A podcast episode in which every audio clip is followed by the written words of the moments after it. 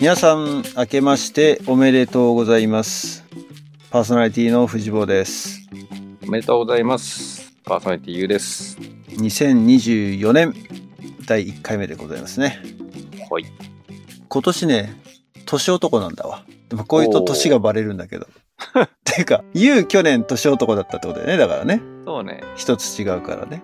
うん。つまり、うさぎ年これうさぎ 年。おお。なんかそれっぽいよね。どういうそれっぽいって。確かに。自覚はある。そっか、うち長男がうさぎ年だから、おお。そういうことか。三回り違うわけだね。そうだね。ちょうど。おーまあ、年男だからなんだってわけでもないんですけれども。えー、前回は、ゆうがね、こちらシリコンバレーに来た時の話をしてもらって、まあ、その時は、えー、イッチーことペリーがゲストで、これ逆か。ペリーことイッチーか。彼実はペリーだっペリーこと、んどっちペリーことイッチーだよね。そうだよたね。ね。はい。が、ゲストで今回出てくるかなって思ったんですけど、ちょっとまた、なかなか連絡がつかないということなので、ちょっと先送りになってしまうんですけど、じゃあ、ネタどうしようかっていう風になった時、切り札というか、うん。我々のインタビュー系の話をさせてもらえたらなと思って、今日は僕の方にフォーカスを当てて、そうね。そう、それも考えて、コースが2つというか、A コース、B コースとあるんですけど、まあ A コースはラボの、まあ、反省しても、 ラボを卒業してだいぶ経ってるからね。まあまあ、でも、こう長年ポッドキャストやってる中で、ちり、じりとこう、ところどころのエピソードは話してるけど、まあ包括的に話したことはないっていう意味で、まあ、あの、COVID の時にやってた保護者会とかの時にはまとめた記憶はありますけど、まあその僕のラボどうやったかっていう話が A コース。で、B コースは、えー、まあよくね、ミートアップ、この前、ユウがこっちに来た時も、僕が開催したミートアップに、まあユウも来てね。で、まあそういう場に行くと、大体結構まあ質問されるのは、どうやってこうアメリカ来たんですかとか、どうやってグリーンカード取ったんですかどうやって、ね、アメリカの会社に就職したんですかっていうのはよく質問されるんですけど、まあその辺の話。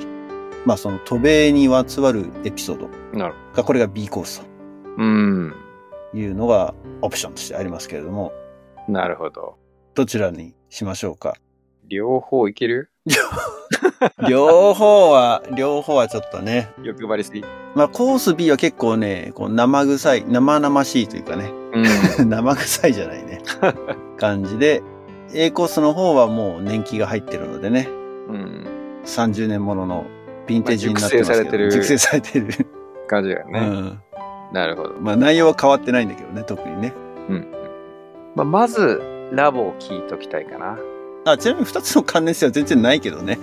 そういう意味だと。うん。でね、アメリカの話はアメリカの話でね、またちょっと興味はあるよね。いや、ぶっちゃけだから振り返ってみるとね、アメリカに来たのが2010年なので、ほうで今年2024年でしょだから14年目なんですよ、今年でね。おー結構経つね。で考えるとね、社会人生活のもう半分以上はアメリカなんだよね。おお。1999年に。まあそうだね、卒業をしているので、うんうん11年でしょ日本で働いたのが。 11年だね。うん。こっちはもうおー13年働いてるから、そうね、アメリカで働いてる時間の方が多いので、まあそれもだから昔話ではあるんだけど、もうすでに。うん。今日は、ラボにしよラボ。う。うん。。はいい。じゃあ、どうしましょう。僕は一人で喋るよりも多分言葉の、こう、なんつうの、キャッチボールをしながらうんやってった方がいいと思うので、そうね。はい。じゃあインタビュアーが、優が担当します。はい。では、新鮮だね、なんかこん な。そうね、そうね。あれ、ユウの時はラボの話したんだっけラボの話したかな。ちょっと振り返りながら、あの、リンクを貼っときます。 ショーノートに。はい。じゃあ、あの、すでにユウは、ほぼほぼ、8割9割知ってる話かもしれないですけど、フレッシュな心で。ちょっと俺が何割知ってるかっていう、ね、答え合わせをね、ああ、なるほどね。逆にやっていきたいと思います。そうはい。まず、何歳の時っていうか、小学生何年の時にラボに入ったかぐらいからだよね。その、まずラボとの出会いについて。ラボとの出会いね。うん。正確には、これがね、小学校5年生のクリスマスおなるほだど。と思うんだよね。一番最初は。おおで、まずなんでラボをキャッチしたかっていうと、ー。うん。これは自分の母親のママ友つながりうん。かなで、あの、紹介をしてもらって、で、僕自身が、その小学生だったけど、英語とかにまあ興味は示してたんだよね。うんおーうん。で、だからといって別に英語喋れてたわけじゃないけど、でもなんか英語使えるのかっこいいなぐらいは思ってたんだよ。うんで、英語に対する憧れっていうか、はなんとなくあったんだと思うんだよね。で、それをだから母親はとかしていて、で、多分そういう習い事ないかなって探してたところに、ナイターパーティーが、まあ近くって言ってもそうね、私鉄の駅で2駅ぐらい離れてるんだけど、うん。のところにあって、まあだからそのママ友が、の子供が、えっ、と、僕よりもちょっと上ぐらいだったかな、の女の子、二人の姉妹で、で、二人ともナイトパーティーに入ってたんだよね。おーで、えっ、と、それで呼ばれて、うんと、クリスマス会があるから、うちょっと見においでよ、つって、でもその時にね、ラボのテーマ活動を見た記憶は一切ないんだよね。おーじゃあ、うオープンな、もう、本当にクリスマスパーティーやりますよみたいそうね、なソングバードやってた記憶はあるんだけど、テーマ活動を見た記憶はほぼほぼなくて、やってたんだと思うんだけど、絶対に。うん。クリスマス会だから発表会は多分やってたと思うんだけど、それよりもだからその集会場でね、団地の集会場に集まって、うちのパーティーはずっと集会場でやってたんだけど、うん。集まってるところに行って、覗きに行ったら、な上は大学生から。で、俺はその当時小学校5年生だからさ。うん。で、同じ年代ぐらいの男の子は結構いたのよね。はいはいはで、それでなんかこう、ウェルカムされて、あ、楽しそうだなっていうのが最初の印象。うんい。ちょ。っとその、ママ友つながり掘っていい そこじゃない。そこ、こはい らないか。そこ、それ掘り始めるともう終わんないか。終わんないね。うん。どんなママ友だったのとか。ここはいい。そこはいい、そこはいい。 うん。まあでもそっか、大学生から結構じゃあ縦長のパーティーだったんだ。もうすでに。そうだね、当時ね、大学生、だからね、それこそ、ラボ戦のね、竹内さんおお、竹内さん。と同世代の人たちが大学生だったわけよ。うんうんなので、僕のパーティーの竹内さん世代の人とかの話をすると、ああ、知ってる知ってるみたいな話を、そのカレッジやってた時とかにもしてて、成田パーティーって言ったら、ああ彼らね、みたいなのはしてたんだよね。うん。うん。なので、大学生当時ね、何人、10人ぐらいでもいた気がするんだよね。結構だから、結構大きいね。そう。ただね、仲がいなかった、その間が。そういうこと。各世代にいるとかじゃなくて、大学生と小学生みたいな。そう。中学生が少なかった。中高生が少なかっそうね。そうね。だから、うちらの世代は暑くて、その上、暑いのが、その、俺らが小学生の時の大学生世代。その間が結構薄かったようなイメージが。少なくとも俺らの3つ上はね、2人とかしかいないんだよ。3つ上の間に、なんつうの ?3 年でもし区切ってったとしたらば、俺らが中学生の時の高校生世代ってのは2人とかしかいなかったのね。た。うーん。なるほど。面白いね。その面白いっていうか、やっぱ固まるのかね。世代で。波があるんだね。うん、大学生は多かったからんでそうそうちょ話を先に進めてしまうと、まあ、それでどう入ったのかは全く覚えてないけど、うん面白そうだからやるって言ってやることを決めたんだと思うんだよねとりあえずやってみようとうん。それが12月でしょだから12月だね、クリスマス会ね、大体。で小学校6年生の5月に支部のテーマ活動大会千葉支部の、うに出るっていうのがもう決まっててパーティーとしてははい。で、そこで階段小僧をスペイン語と日本語でやるっていうのが決まってたのね。スペイン語をやったんだじゃあ。いきなり。そほう。う。で、どういう流れでそうなったか覚えてないけど、タケちゃんをやったんだよ。出た。主いきなり主役役ねを。そうう。ん。で、当時ね、勉強はまあできる方だったんですよ。ほうほうほで、記憶力も良かったのよ。うん。だから、あの、セリフを覚えるってことは、そんな抵抗がなかったっていうか、う。うんうんで、英語でもスペイン語でもあんま変わらない、変わらないっていうか、その、もう知らない言葉だからさ。うん。うん。とにかく当時は、ラボ機も使ってたけど、さらにラボ機からカセットテープ、今もう多分カセットテープって 何って思うかも、ラボ機も何って話なのかもしれないけど、うん。あのカセットテープね、わかるよ、わかる。 TDK とかの。うんうんうんうん。あれに、さらにダビングをして、ウォークマンで聴いてた記憶がある、なんか。はい車の中とかで。なるほど。それぐらいだから、なんか、そういう教材だって思って、まあ、セリフを覚えなきゃっていう使命感もありつつ、そうやって聞いてた記憶がある。じゃあ結構耳から入れてたんだ。耳から言ってたけどう、ん当時やっぱり覚えられないから、全部あの、カタカナで振り仮名振ってたね。おお。特にスペイン語はカタカナで書きやすいんだよ。なるほど。比較的ね。英語に比べると、結構発音がね、カタカナで書けちゃうから、うん。それで、まあ、書いて、あとはまあ一応耳で入ってきたのの真似をする、オウム返しをするっていうので、セリフは覚えてたかな。意味はもちろん、スペイン語としては理解してないんだけれども。うん。ちなみにだから、あの、弟、3歳下の弟も一緒に入りました。ああ、そのタイミングでね。なので、そう、12月に入って、その半年間で階段小僧をやって、で、テープガンガン聞いてセリフを覚えて、たけちゃんやってっていうのを、最初の多分1、2ヶ月でセリフ全部覚えちゃったんだよね。おおそしたら、その同じ世代の、すでにパーティーにいるラバっ子たちから、こう、脅威だと思われて、 ー。ラボ優等生来たと。こいつは、こいつはやばいの来たっていう はいはいはい。風に言われてたね、当時。うん。でもそうさっきも言ったけど、だから自分の世代はすごく多くって、で、かつ、俺とほぼ同じタイミングでは入った同級生もいたのよね。うん。だからね、同い年が、男が、1、2、あ、でも同い年は2人か。俺ともう1人、3人だね。で、女の子が2人。うん。で、1個上の世代の男が1、2、3、4、5人いたのか。おおすごいね。 1つ年上ね。うん。だからそこだけで、だから男だけでも10人ぐらいいたんだよね。はいはいはうん。そんなパーティーでスタートしました。はいい。。なるほど。でも比較的あれだよね。小学校、高学年から入るって別に早いわけじゃないもんね。そうね。俺はその辺だから知らなかったから、なんつうの、しちっちゃい子たちがやってるのとかが何なのかなも知らないし、うん。パーティーも、学年的にはだから、小学校、高学年で上がいなかったからさ、大学生までいなかったから、結局その、うん、小学校5年生から中1の世代の間で1グルーうんプでずっと上がっていった感じ、最後まで。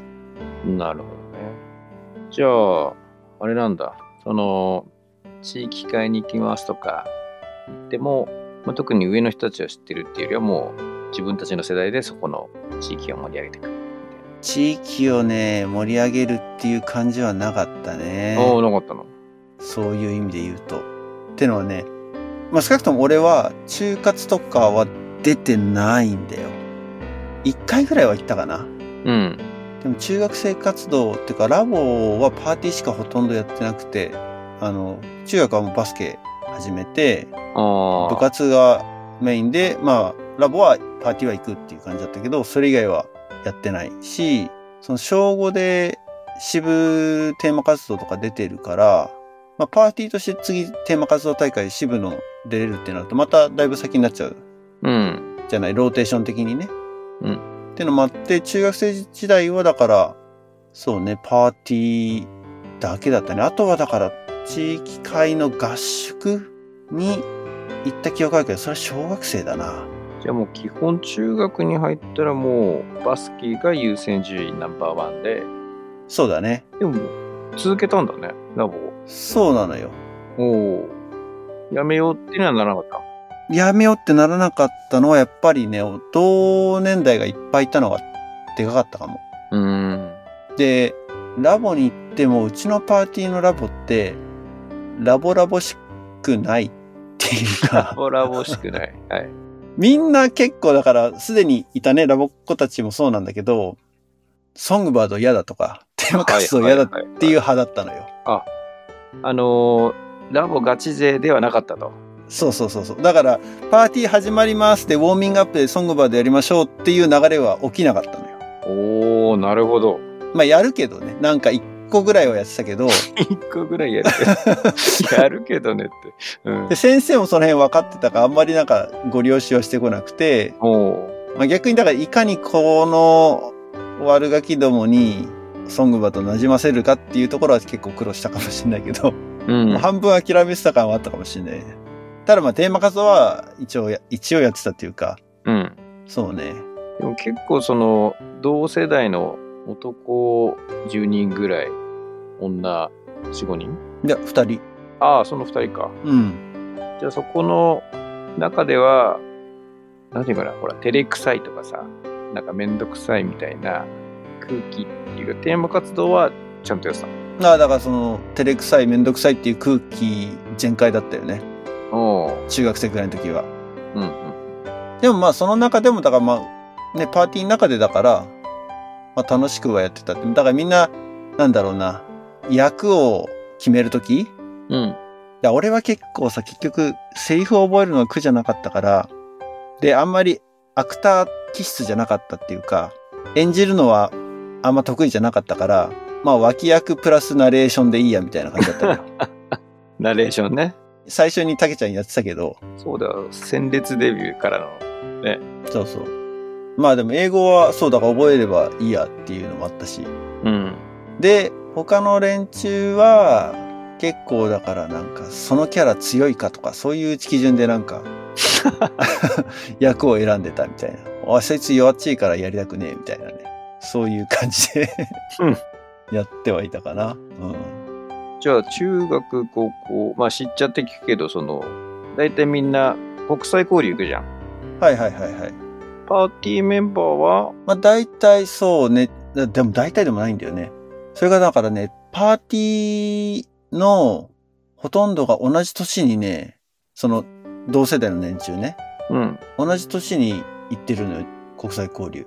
おう俺はだから、小5で入ってるから、まあ、積み立てとかの関係もあって、中1で行くっていうオプションはなかったんだけど、うん。うんと、同い年の、そうだね、パーティー、事前活動にだからね、1、2、3、4、5人で行ってたもおう結構すごい。ん。で、年としてはだから高1で行ってるのよ。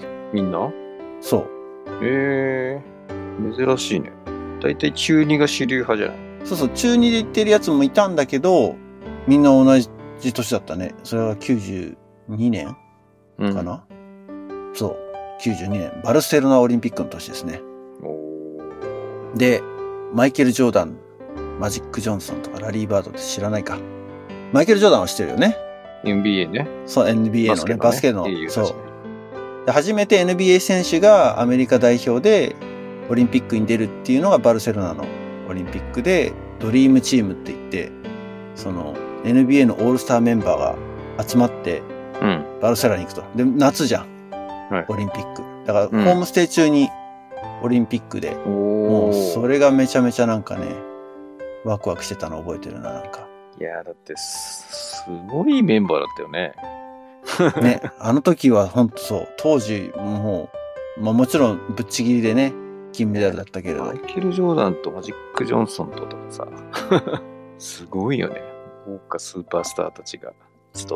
そう、だからまあ話は飛んじゃったけれども、中学はだから、まあ中3は受験で休んでからの高校入って、で、慈善活動行って、でもね、高校1年で、そうだね、それが夏に、高1の夏で、国際交流行ったでしょうん。で、帰ってきてからやっぱそのノリでパーティーもなんか盛り上がってなのか、うんと、俺らと同じ世代のパーティーその10人ぐらいで、狡猾に参加したのよね。おーだから高校生がだから10人ぐらいいたわけだ、当時、うん。パーティーに。で、その、全員だね。だから、ほぼ、ほぼ全員。行ってないやついないんじゃないかな。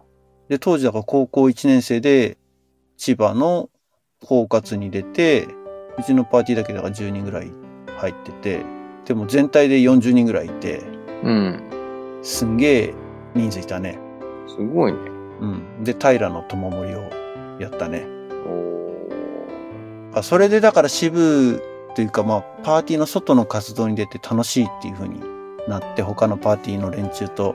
で、高校生ぐらいになるともうなんか恥ずかしいとかそういうのは全然もうなくなって。ーうん。で、ほら、高活だと、まあ、テーマ活動一本でやるじゃない。うん。それもまた良かったね。で、うちのパーティーの連中の弱点はやっぱりね、ソングバードだったの よね。なるほど。ソングバードがとにかく苦手というか、まあ覚えてない、やってないから覚えてないから、うん。それこそ、ね、地域会の活動とか行って、ウォーミングアップでソングバードやるっていうと、隅っこに行きがちな子たちでしたね。 あれでも部活結構何忙しめにやってそうだけど狡猾はできたんだ狡猾は、だその時はだからだから部活もやりつつ、狡猾はでもなんでだでもみんな制服着てたから学校の帰りに行ってるよね。終わりだよねどうしてたのかな部活休んだとは思えないんだよね、でも俺。うん高校もガチでやってたから、あの、スラムダンク世代なので、うんちょうどね、うんうん少年ジャンプ、毎週月曜日、スラムダンクが出るのが楽しみで、っていうような時期だったので、でも行ってたね。で、結構な密度で練習してた気がすんな、集まってた気がすんな、狡猾。でめちゃめちゃ仲良くなってたもん。ああ部活終わってとかない日とかやりくりしてたんだねまあでも40人いるからねまあ毎回みんな揃うってわけじゃないんだろうねまあまあまあね。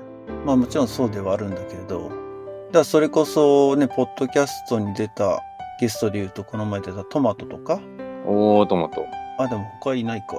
狡猾一緒でポッドキャスト出てるのはトマトだけか。火星はカセは世代が違う。 2個違うかそう、2個違うから一緒じゃないのよ。あ、でもユカは一緒にやってる。うーん、どっちだじゃあユカ違うな。パ、あれどっちだろうやってないな。やってない気がする。あれ大学になってからだな。おーじゃあ結構その千葉のメンバーとはその包括で出会ってそうね。未だにだから付き合いがあるのはその時の連中。てかその時からの連中が多いね。はいはいうん。だからなんせだからうちらの世代と一個上の世代が千葉全体でもやっぱりす、なんつうの、戦思想が厚かったというか、うんいう時代ではあったのかもしれない。シニアとかにはならなかったのキャンプにみんなで行こうとかそれがだからね、そうだからラボキャンプにまず俺はほぼ行ってなかったのね。なるほどまあ部活もあるしそうそう、部活もあるし、うんで、パーティーの連中もそんな行ってるように見えてなかったから、うんあのーそう、シニアをやってる、そうだ、そうか、俺らが中学生の時に高校生がいないわけよ。そうだよねいないねだから、シニアをやってる高校生を見てないの。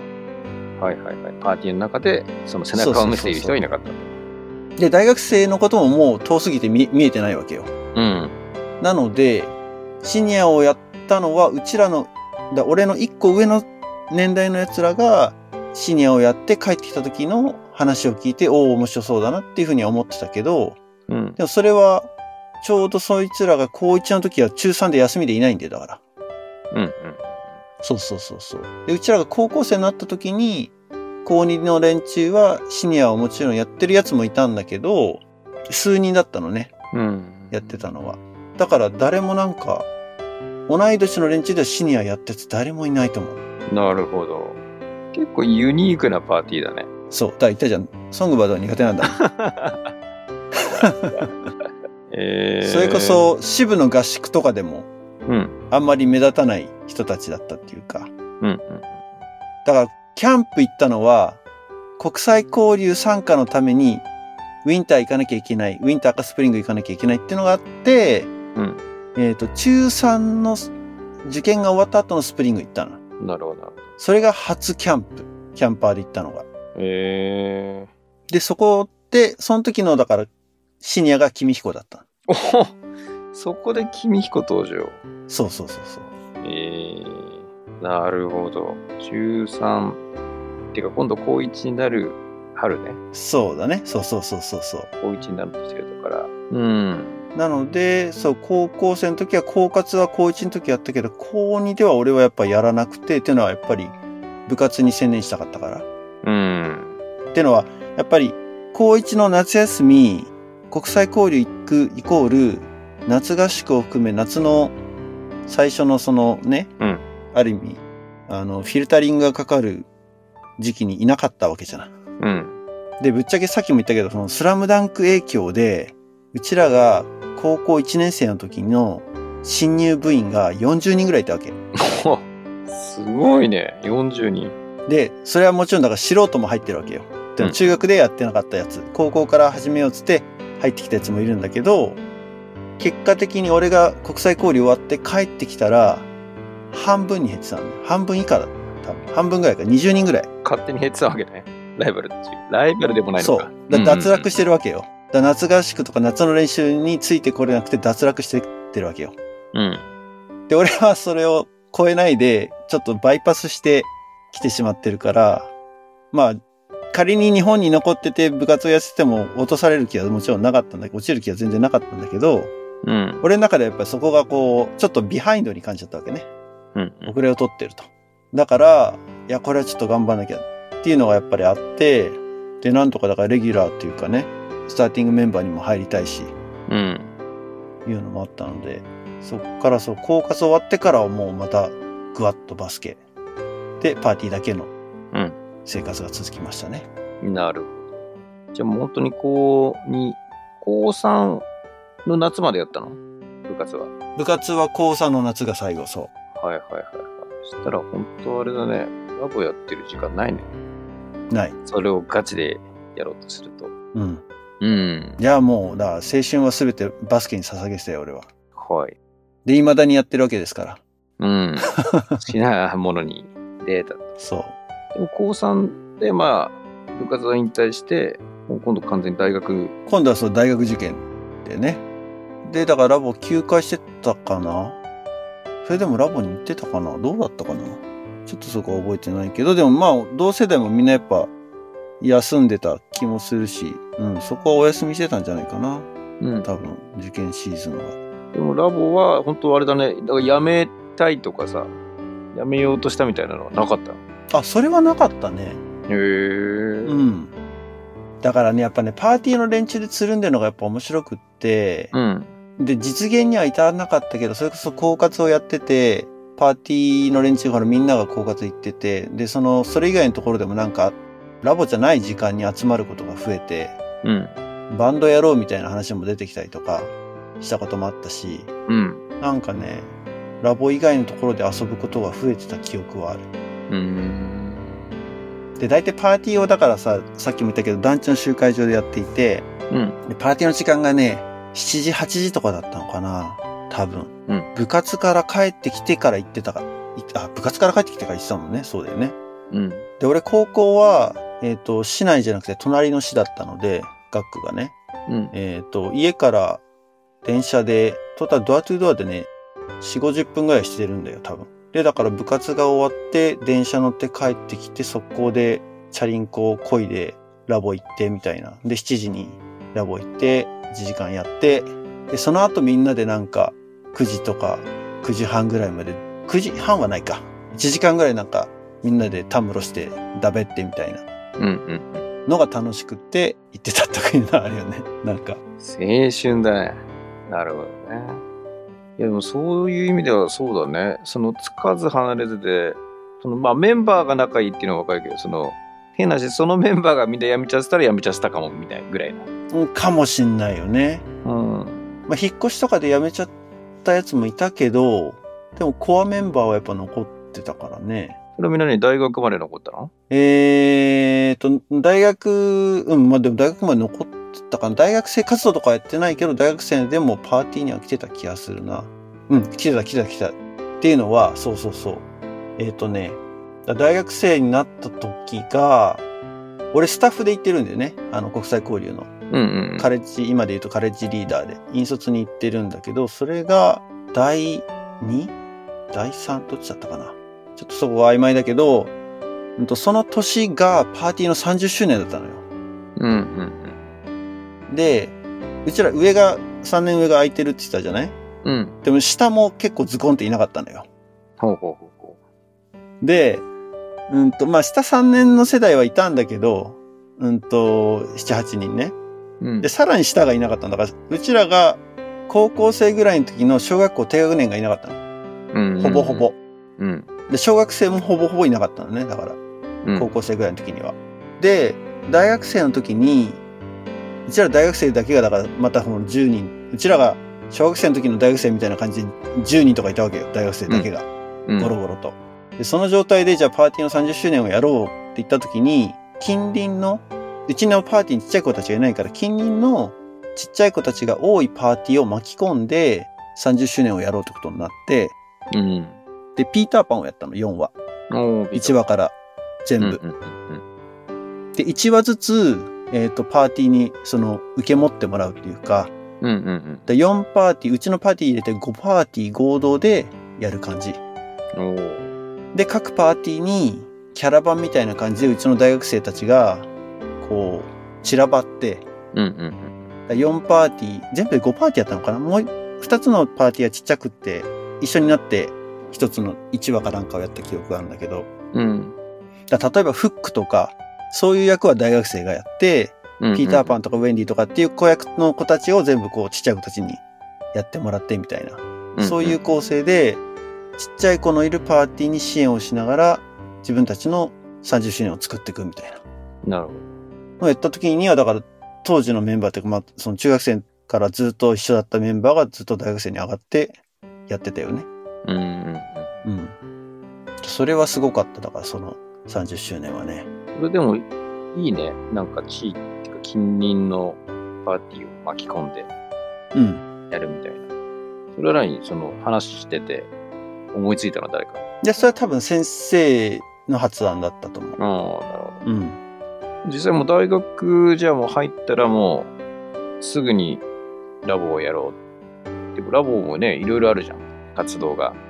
うん。どれをどうやってこうみたいのって、どう、なんか、イメージしてたのそれはね、高校生の時にラボやってなかったなってか、別に自分たちやラボやってないっていう風な実感はなかったんだけど、うん。パーティーの中に数少ない、このシニアを経験してた奴らがいたわけよ。うで、そいつらの話とかを見るの、聞いたのと、プラス、うーんと、どのタイミングだったか忘れたけど、多分支部レベルの合宿とかに行ったことがあって、で、そこでなんか大学生がね、リードして、高校生が、それこそフォークソングとかで盛り上がってみたいなのを中学生の時見たからなのかな。まあちょっとその記憶は曖昧なんだけど、なんとなくこう、そのエネルギッシュな空間うん。はすごく鮮明になんか記憶があって、で、なんかちょっとあそこに、あそこのレベルまで行ってみたいっていうのはなんとなくあったんだよね。おーで、パーティーでそういうシニアとかやってたやつも面白いからやろうよっていうふうに、やっぱ誘ってくるから、あ、じゃあやろうかっていうのもあって、いや、そうだ、思い出した。高校うちらが3年の時に、俺らの1個上の世代が、評価をやってるわけよ。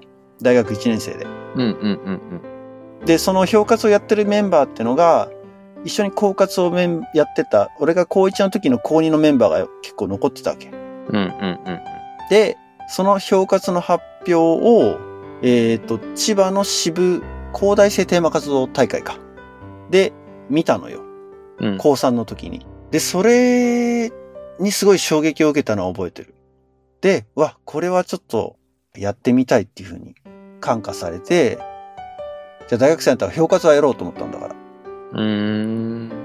それって何その、まあ、発表を見たときに、自分の知ってるメンバーたちが、まあある意味活躍というか、輝いてるのを見て、いいなと。そうだね、それもあるけどやっぱ大学生の発表の凄さってのはああ、純粋にうんうんうん。純粋に。純粋に大学生の発表、大学生でテーマ活動やるとこんなことになるんだっていうおお。衝撃。うん高活で自分たちがやってたのとちょっと全然レベルが違う。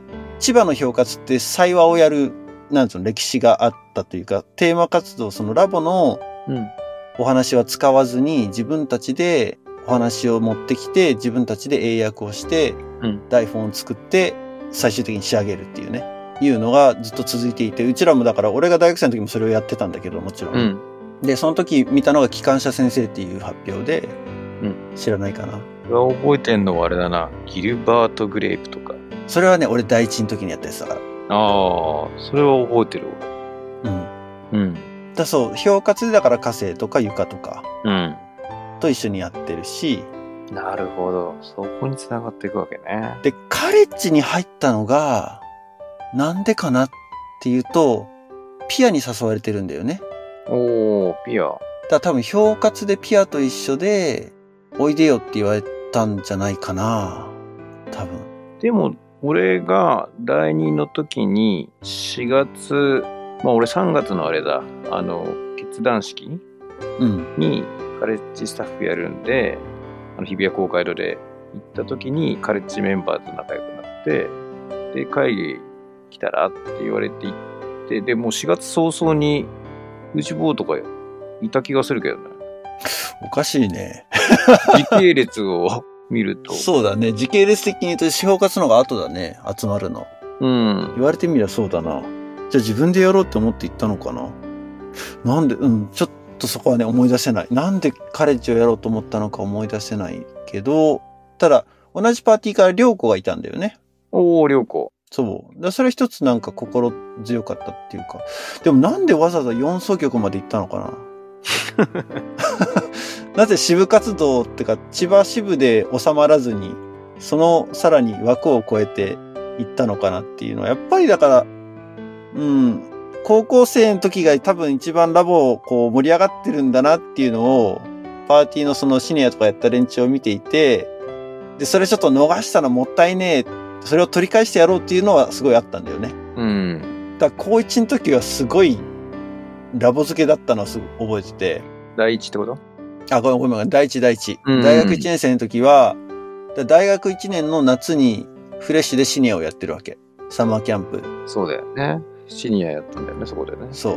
大学生の初シニアだよね。初シニア、そう。うんうんでもその大学生でやったシニアも、それこそさっき言った高活のメンバーも結構だ同じ大学1年生でシニアやってたりとかしてて、うん。うん。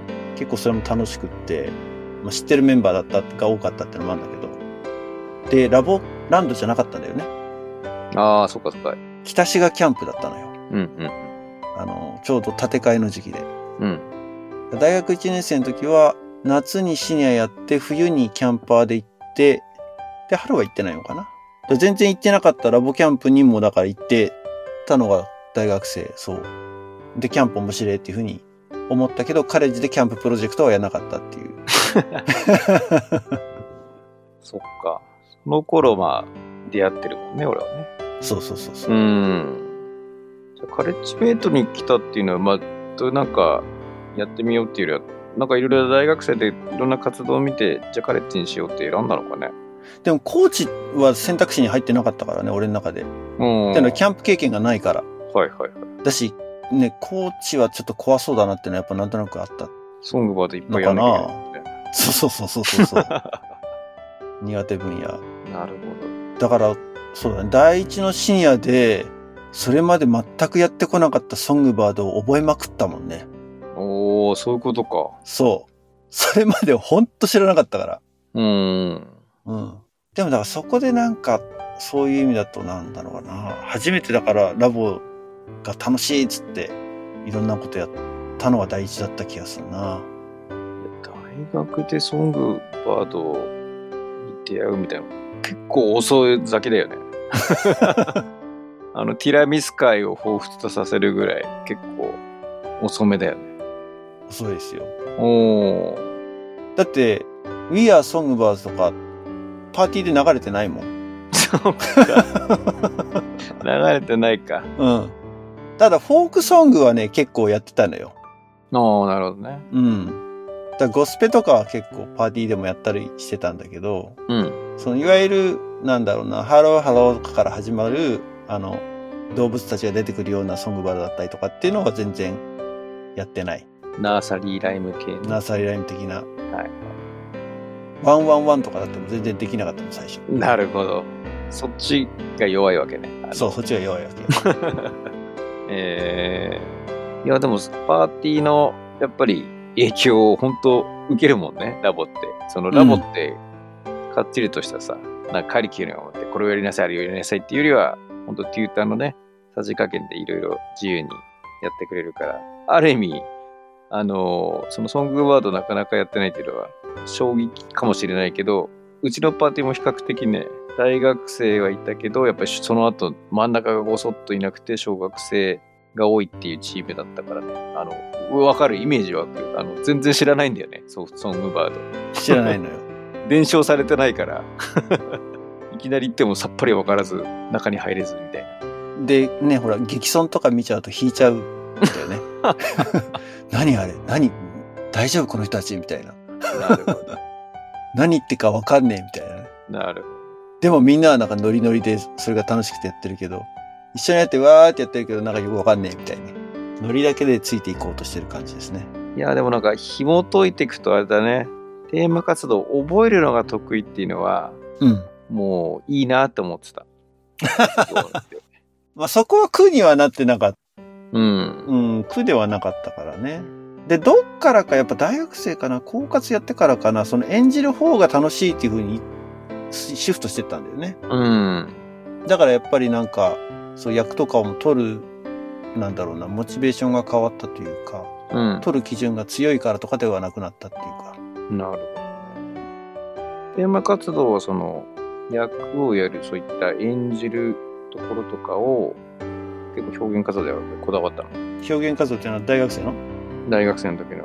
まああの、まあテーマ活動っていうかあれか、採用だから、まあ、まずはね、テーマ性とかさ、いろいろ大学生になると語り合うじゃん。うんだ、それは、だからやっぱね、濃厚な時間だったよね。そうんの大学生、で第一で入って、で、それこそ上の世代は、だから、加瀬とか、ね、高橋とか、2個上の世代と1個上の世代と、結構層が厚くって、うん。で、自分はペイペイだけど、1年生だけど、とりあえずこいつらに食い込んでいこうっていうような気持ちもあったってのもあったし、うん。だから最初にそのね、裁話をする、まず題材を決めようというところからみんなで始めて、で、どのストーリーを使うか、取り上げるかって、どのテーマでやるのか、いろいろなんか、な映画を見たりとか、うん。映画鑑賞会を何度かやったりとかして、で、このテーマで行くかとかっていうふうに絞ってった過程も面白かったし、今度決まってからギルバート・クレープ自体は映画でやったもんだけど、原作の本をやっぱちゃんと買ってきて、で、原作を英語で読んで、確か。うん。そうだから、日本語の話を英訳するんじゃなかったんだよね。あの時は。原作が英語だったから、英語に対して和訳を作ってったんだよね。おー、なるほど。じゃなかったかな、多分。いや、でも映画出てたか。当時も映画出て、和訳されてる映画はあったか。そうだね、あったね。うんうんうん自分たちはじゃあ翻訳はしてないってことだ。いやでも結構なんか衝撃的な結構なんていうインパクトがあった発表が俺の中でもまだ残ってるもん。うん。うん。あれはいろんな要素が入ってたからね。あのお話自体が。うん。まあ今思うと、日本の縮図だったのかなとも思うしね。えなんだろうな。まあ結局ね、片田舎のお話なんだけどさ。ーうん。主人公のギルバート自体はだからこんな田舎に閉じこもってないで外に出ていこう。でも、その村社会っていうか、やっぱ中西部とか行くとそういうの全然あるわけだよね、結局。うんローカル人たちのコミュニティがすごく強いから、そこからあんまり出てく人ってのはあんまりいなくって、結局全部その閉じた世界の中で全てが回っていくみたいな。で、中で、まあ、ね、弟が障害者で、うん。お母さんがブクブクに太っててみたいな、そういう家族でっていう、でもこんなところはうんざりで俺はもう出てきたいっていうのもあったり、うん。いう話からスタートしてってんだけど、うん。うん。そうそうそうそう。だってあれだよね、映画はブラッド・ピットとかディカプリオとかだよね。えー、ジョニー・デップかな。あ、ジョニー・デップか。ジョニー・デップとデカプリオ。うん、うんそうそうそうそう。今あの映画見たらどう思うんだろうな。俺もそう思った。なんか見てみたくなった、また。受け取るね、ものが。まあ、当時散々そのディスカッションしてただろうけど、今見た時にね、新たな気づきとか何かがうん。生まれるかもしれないね。そっか、じゃあ大学もとも表現活動とカレッジと、まあで、あとはキャンプもやって、本当フル活動をしたわけだよね。そうね。だ第一ででもちょっと燃え尽きた感があったかな。もう好きだな。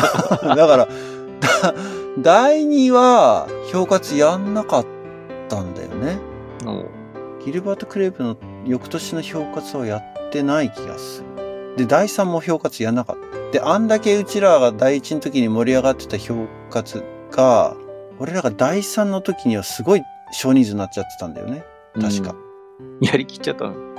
わからない。わからないけど。燃え尽き症候群。でもそうか、第1の時は神奈川で若者があったね、あとね、あの年。うん。うん。で、いろいろなんかそういうなんか盛り上がる要素が近くに集まってたっていうのは大きいかもしれない。うん。だから若者神奈川であったから、それでみんなで若者合宿行って、ね、評価のメンバーでまあ、支部合宿、大学生合宿とか、高大生合宿とかも、めちゃめちゃ面白かったし、そういうところですごいなんか、支部の大学生、同年代の連中とすごいつながりが強くなって、うん。っていうのはあるな。で、大学3年がだからほらあれでしょカレッジメイト危機でしょカレッジメイト危機。 ?5 人しかいなかった時代が俺が第3の時だから。そうね、俺が第4でね。でその時はだからカレッジしかやってなかった。おお。他何もやってないと思う。でも5人がゆえに、だって、キャンプまあまあ、そうそう、濃厚だったよ行っね。たりといやかう、ん新しいの作ったりとか、結構、がっちりやったよね。うん、逆にだからあの時の5人は俺とユウは今こう繋がってるけど 残り3人 とだいぶちょっとなんか連絡が取れなくなってるのはねちょっとねもう一回リユニオンはしてみたいけどねできることならまあでも、なんか、ゆるくは繋がってるから、なんか全く様子がわからないっていう感じでもない。いや俺はね正直わからないあ、そう。 3人ともうん会ってないもん俺アメリカ来てから一回も会ってないもんお少なくともーなんかあれなんだよね。あの、ナオッペとかは、たまに、なんか、俺が企画するイベントを来てくれたりとか、まっちゃんの映画で見に行ったりとか、で、あかねは、まあたまたまあの、オラクル時代つながってる人が共通の知人だったりとかで、あ、そうつながってんだ。で、あとは、あゆみとかは、あれだね、あんまりつながってはないけど、なんか、周辺から聞こえてきたりするよね。うんうんまっちゃんだけだかなら。るなんとなくだけど、あ、確かに会えてはないね。このメンバーで。そうなんだよねそうだから第2第3はまた一回だから下がったそのねラボ熱的に言うとちょっと小康状態になってで第4でまた評価をやりあでもそうだ第3でカレッジスタッフやってんだよねスタッフ3年、第3か。じゃないかなうん多分そうだと思うあゆみと二人で一緒に行った記憶あるもん、まあ、週は違うけどはいはいはい。で、第4でそう言ったけど、評価やりつつ、で、若者を千葉で取ったのよね。おー、それ だ。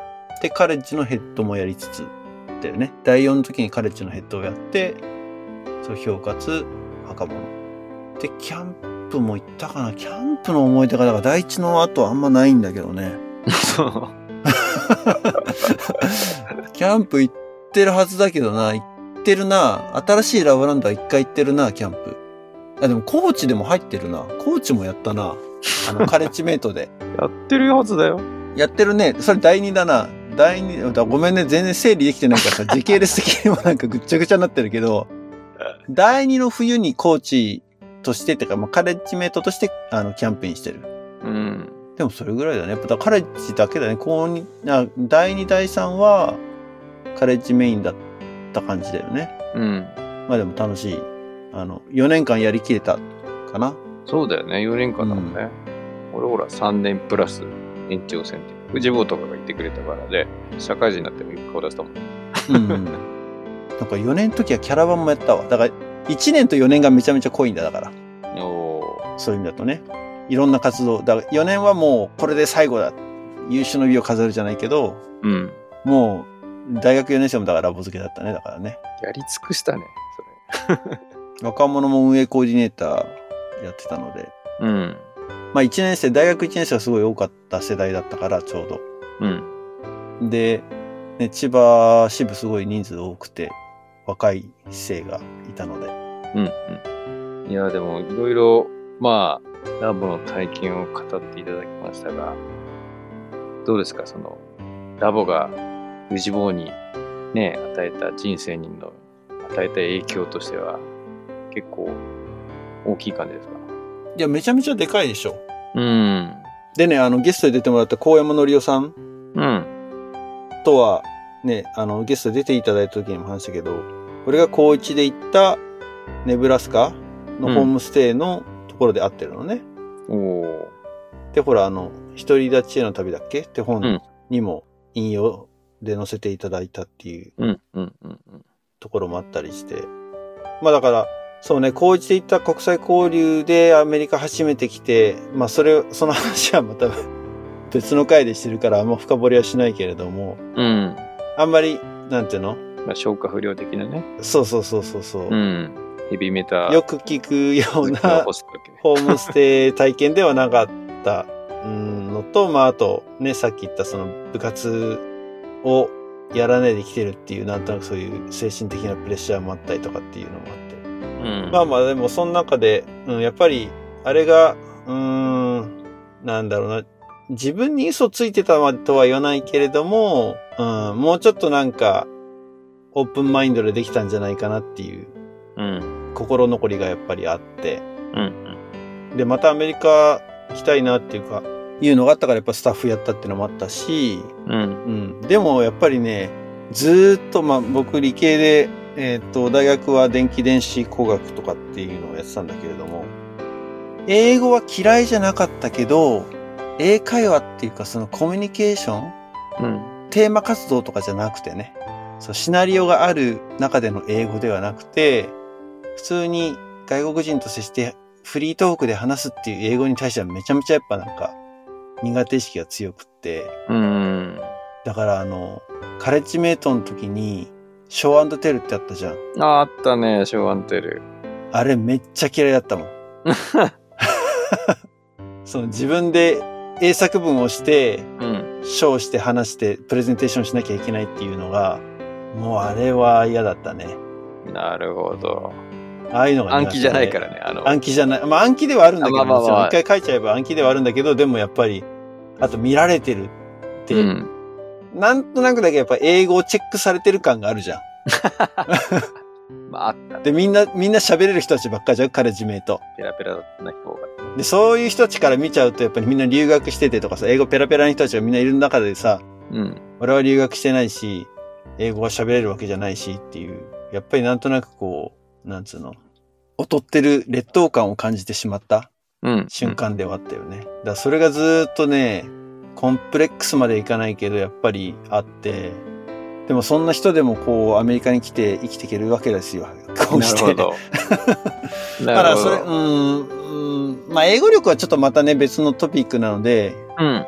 うん、そんな掘り下げないけれども、でもやっぱあの時のそういう国際交流の経験があったからこそ、やっぱアメリカに行きたいなっていうのがあったし、あったからこそ仕事をしていて、海外で働くっていう選択肢を思いつけたというか、それをまあ実際に実現しようというふうに気になれた。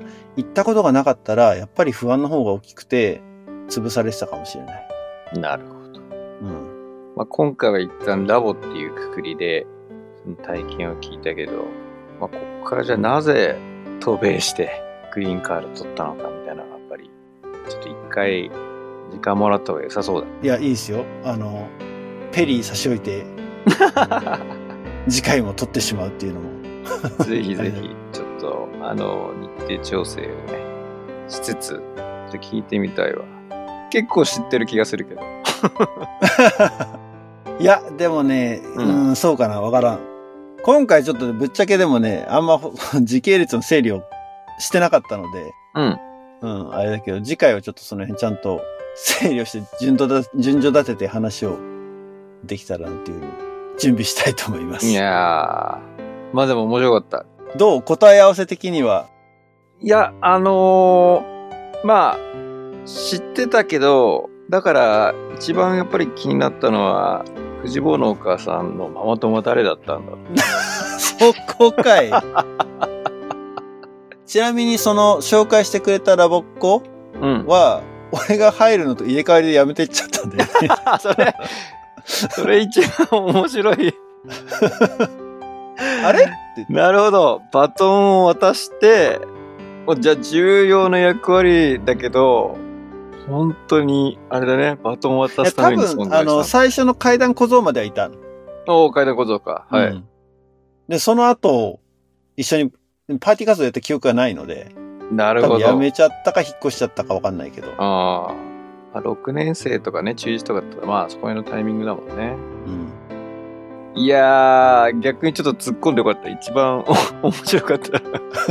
あれなんだろうって聞いたら、もう、紹介だけしてね、やめちゃったっていうのは、まあ、ネタとしたら面白かった。いや、でも本当にあの、全体的に、いや、結構、最初の階段小僧デビュー、ね、戦列デビューをして、その後、中高はやっぱりまあ、バスケとのバランスを取り、大学生でぶつけたみたいな。やっぱり人それぞれ、ね、ラボへの関わり方とか、スタンスとかあるなっていうのを改めて思ったね。ずっとフルスロットルでやり続けてるわけではなくてね。いろんなものと並行しながらやったり、思いっきりラボ付けになってガチラボややったりとか、いろんなシーンがあるんだなっていうのを改めて聞いて。まあ大学時代から俺そこに、かなり近いところにいたからね、見てたんだけど。いや、でも面白いね。そう繋がってたんだ。まあ、やっぱいいところは、自分でそのオンオフの切り替えを選べるっていうのは、う大んき。かったと思うよね。やっぱりね、その取捨選択できる活動の。特にまあ大学生になってからはいろんな活動があるからさ、うん。全部やれないにしても、まあやろうと思ったらね、3つぐらいの活動を並行してやるなんてのは全然、まあやってしまえばもう、もうその年はラボ漬けの年にな、もちろんなるんだけれども。う。うんまあでもなんせ、そう、医療投与いくらでも入ってくるから、あのタイムマネジメントじゃないけどね。結構予定やりくりは鍛えられてるね。そうなのかなその辺がちょっとね、あんま俺実感ないんだけどね。本当なんか、もう詰め込むだけ詰め込んでた気がするな。まあもちろんバイトとかもやってたんだけど、うん。まあ、とにかく、やっぱ若さなのかね。 よく寝てた気もするけどね。今よりも全然寝てる気がするけどね。今寝て、寝なさすぎなんだよ、自分。だってほら、大学1年生の時はさ、これ、キャンパスが八王子だったから、おお。大学行くのに片道3時間、ん ?3 時間 ?2 時間まあ遠いよね。 ?2 時間半ぐらいかけてたんだよ。そうそうそう。八王子の先だったからさ。うん。それも含めてよくやってたなって思うよね。まあ、ラボの集合場所が新宿だったから、中間そう地点そだう。った。それは、そう、それは良かった。うん。 うん。だから帰りにね、新宿寄ってラボ戦行って、カレッジやって、翔平のラーメン食って帰る交って い渉。うルーチンがね、できてたけどね。うん。いやー、なるほど。藤坊のラボ人生。改めて振り返って面白かったです。なんかメッセージ性あったかしら。いやこれはやっぱりそのキューターとかねいろいろやっぱりこのラボっ子にとってラボっていうのがどうだったのかっていうのはもうそれだけで俺立派なコンテンツだと思う、うんすごいその最初のラボからの出会いからねどういうパーティーでどういう接してきてどう育っていったかっていうこれ自体が格別なコンテンツですので、まあ、ここからさらにね就職してキャリア積んでアメリカに渡るっていうところのストーリー含めて、めちゃめちゃラボが大きく影響してるから、後編後編っていうわけでもないんだよね。別にちょっとコンテンツ的に別に続いてるわけじゃないけど、うん。その後のね、いきさつとかも楽しみにしてもらえるんじゃないかなと思はい。準備しておきます。います。はい。一応、時間的には1時間ぐらいで収まったのかな。はい。はい。えー、アナザードアのリスナーの皆さん、今年もよろしくお願いします。あと、エピソード100、スピンオフ100まで、だんだんカウントダウンが見えてきた。おおついに、シーズンあといくつまでいけるのかちょっとわかんないですけど、うんえーリスナーの皆さんに支えられて、えーアナザードーン今年も頑張っていきたいと思いますので、皆さん、えーよろしくお願いします。お願いします。はい、お相手は藤坊と、ゆうでした。リスナーの皆さん、また次回お会いしましょう。ごきげんよう。バイバイ。バイバイ。